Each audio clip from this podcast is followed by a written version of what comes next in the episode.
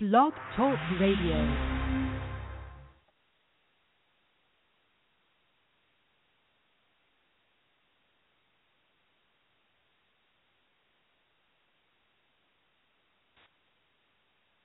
Hey, this is Ashley Carter, former professional softball player for the Pennsylvania Rebellion. Make sure you guys check out VinciPro.com, makers of high quality baseball and softball equipment. Make sure you don't go on the field without it, and go on VinciPro.com to check out and get your own very custom glove and use discount code AC01 to get 15% off your total score today.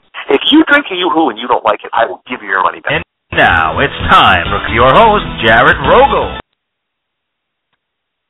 And welcome in, everybody. This is TCRS, the Coach Rogel Show. Quick programming note. Don't forget you can join us every Monday at 11 a.m. Central Time right here on TCRS. Um, head coach of the Oklahoma State University Cowgirls, uh, Kenny Gajewski, will join me. We'll break down all the games. It'll be a great week uh, next Monday to break down the games as they're in Florida playing some of the top teams in the country, including uh, Tennessee and James Madison. We're also brought to you, as always, by Vinci. Check them out, VinciPro.com. And we're live on the 100% Food Hotline. And joining me on the 100% Food Hotline for today's show, a pitcher with the Pennsylvania Rebellion and National Pro Fast Pitch, Haylie Wagner. Welcome in. Thank you. Hi, Jared. So let's start right there talking about the Pennsylvania Rebellion. When you look back over your first season in the NPF, what are some of the things that you felt went really well? What are some of the things that you wanted to kind of concentrate on in this off season and get prepared for next year? Um, some of the things that I thought went really well was being able to just jump in on a team and being part of the team. We're we're pl- we're with the best softball players in the world, and being able to jump in and we're all there just to play softball, and we all have that one focus. So it was really nice to jump in and just connect with all the girls and be playing against the best of the best.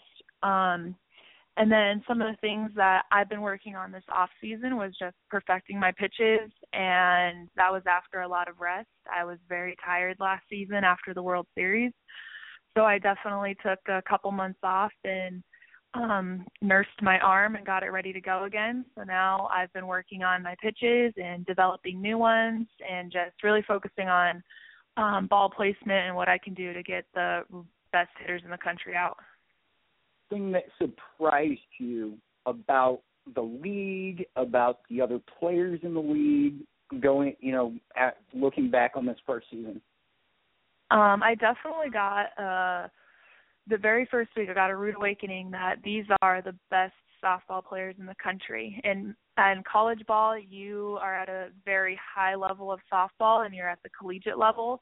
But when you step out, I was pitching against players who've been playing for years before me. They're 10, 15 years older than me. So that was something really big that I realized and I had to really buckle down and focus and this wasn't college ball anymore. This is um professional and that was that was probably the biggest thing. We just had this uh question message to us on Twitter. Who is the hardest hitter that you faced? Oh goodness. Um there's a lot of great players on and hitters in the league and everything, but I do have to say somebody that has always given me trouble and being coming into the NPF she still gave me trouble was Lauren Chamberlain. Absolutely. She um was able to I think she hit a home her first career NPF home run was off of me in Ohio and when we played locally in Ohio and she jacked that hit so far and she was able to get singles and doubles off me and she's definitely one of the hardest ones. So when you when you just take time and, and look back at everything, what's something that you learned about yourself after this first season? Um, I learned that it's still the game of softball. I mean, um, going in, I was playing and coming off of the World Series. I had such a high of how well I was doing and not really realizing that these are the best players. So I realized that um it's very difficult and it's very hard. So I had to come out there and just rely on my pitching. It's the same game I've always been playing and I just have to trust myself. So that's one thing that I definitely did after the first few weeks there. So for players that are currently college seniors that could possibly go into the NPF or players out there, you know, former college players out there that are, you know, I guess considered free agents right now, what advice would you give them coming into the league next year or this year? Um, well, I would definitely suggest just coming in and playing softball. Play the game that you've been playing for however many years you've been playing because you're here to compete and to play the sport that you love and that you're good at. And you're on the team for a reason, so just believe that you're good enough and just showcase yourself and lay it out on the line because the only way you're going to play is if you prove yourself in practices and in games and have fun. I mean, softball's fun and I love having fun and being at Michigan that was our biggest thing was just to have fun on the field because if you're not having fun, it's it makes it a lot harder to enjoy the game and stuff. So have fun and just enjoy yourself and play your heart out. Now, when you when you look at the NPF, what are what do you think the league could do better as far as you know helping to promote the players? What would you like to see the league do? Um, for only being there a year, so it's kind of hard for me to say anything. But to promote the players is, I think, just more social media since that's what um it's revolved around. Is just kind of tell maybe doing personal interviews with each of the players and what their favorite things are or what they like to do and just so the fans can kind of connect with us and kind of get to know us on more of a personal level and I think that would be something that'd be really good and to promote us as well and we promote the NPF as much as we can so that'd be something else that'd be something to do. This is TCRS with Coach Rogel Show. We are live today on the 100% Food Hotline presented by Vinci. We'll be back right after this, and we're going to talk some Michigan softball. This is TCRS. Hey, you guys, this is Carlos Torres, Major League Baseball player, and I've been around a lot of gloves in my life and in my days. And I tell you what, go to VinciPro.com to check out real quality. Best leather, best craftsmanship, everything all together, the whole package. Go to VinciPro.com. If you drink a Yoo-Hoo and you don't like it, I will give you your money back. And now it's time for your host, Jared Rogel. And we're back here presented by Vinci on the 100% Food Hotline on TCRS. 100% Food Blast Off. Visit spacenutrientstation.com. 100% Food, probably most effective meal you'll ever have. Still with us, uh, pitcher for the Pennsylvania Rebellion, Haylie Wagner. Let's jump into this now. Talk some Michigan softball here. When you look at your time at Michigan, what are some of the biggest things that you took away from obviously one of the greatest coaches to ever coach this game in Hutch?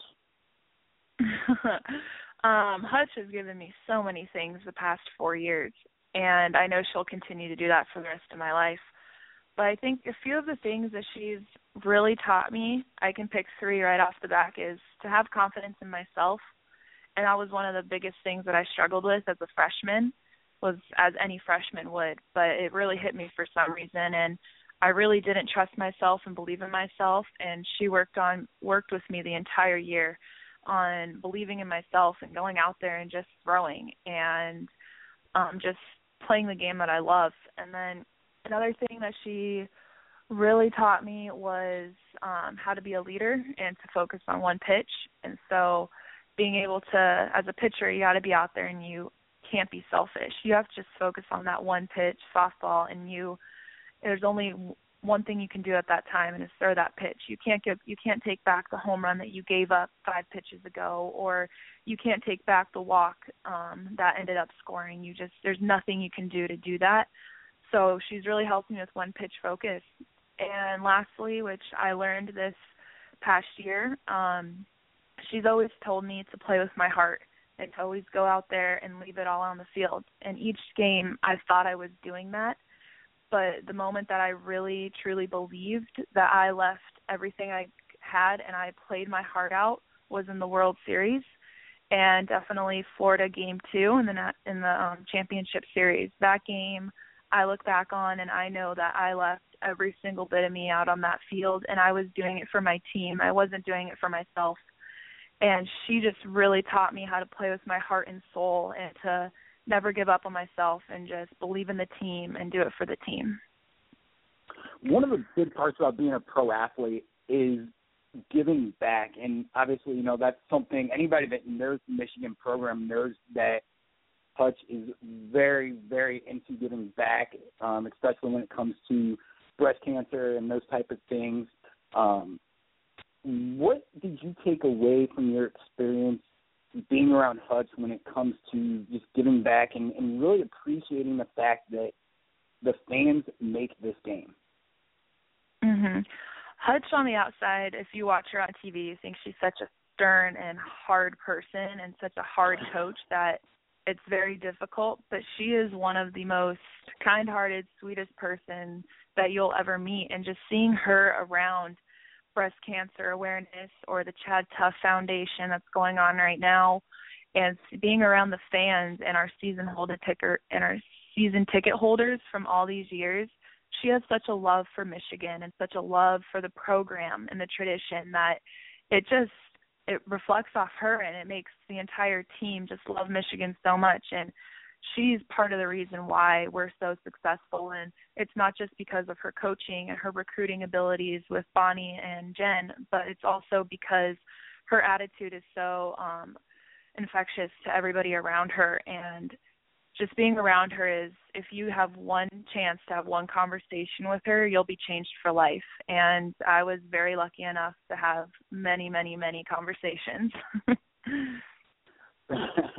Let me ask you this: uh, along the recruiting line, a couple of weeks ago now, and it was that when a when a kid selects whether they're an athlete or not, when they select a college, it needs to be a 40 year decision and not a four year decision. So, mm-hmm. what made selecting Michigan for you a 40 year decision and not just a four year decision? When I was being recruited to Michigan, it was actually my very last visit, and I just remember being there, falling in love with the place, the atmosphere, the community, the tradition, everything about it, and the teammate, the girls, the coaches, just absolutely everything. And everybody knows what the University of Michigan is, and to be part of that program and the athletics there, I knew that I wouldn't be going to Michigan for four years. I would be going for life.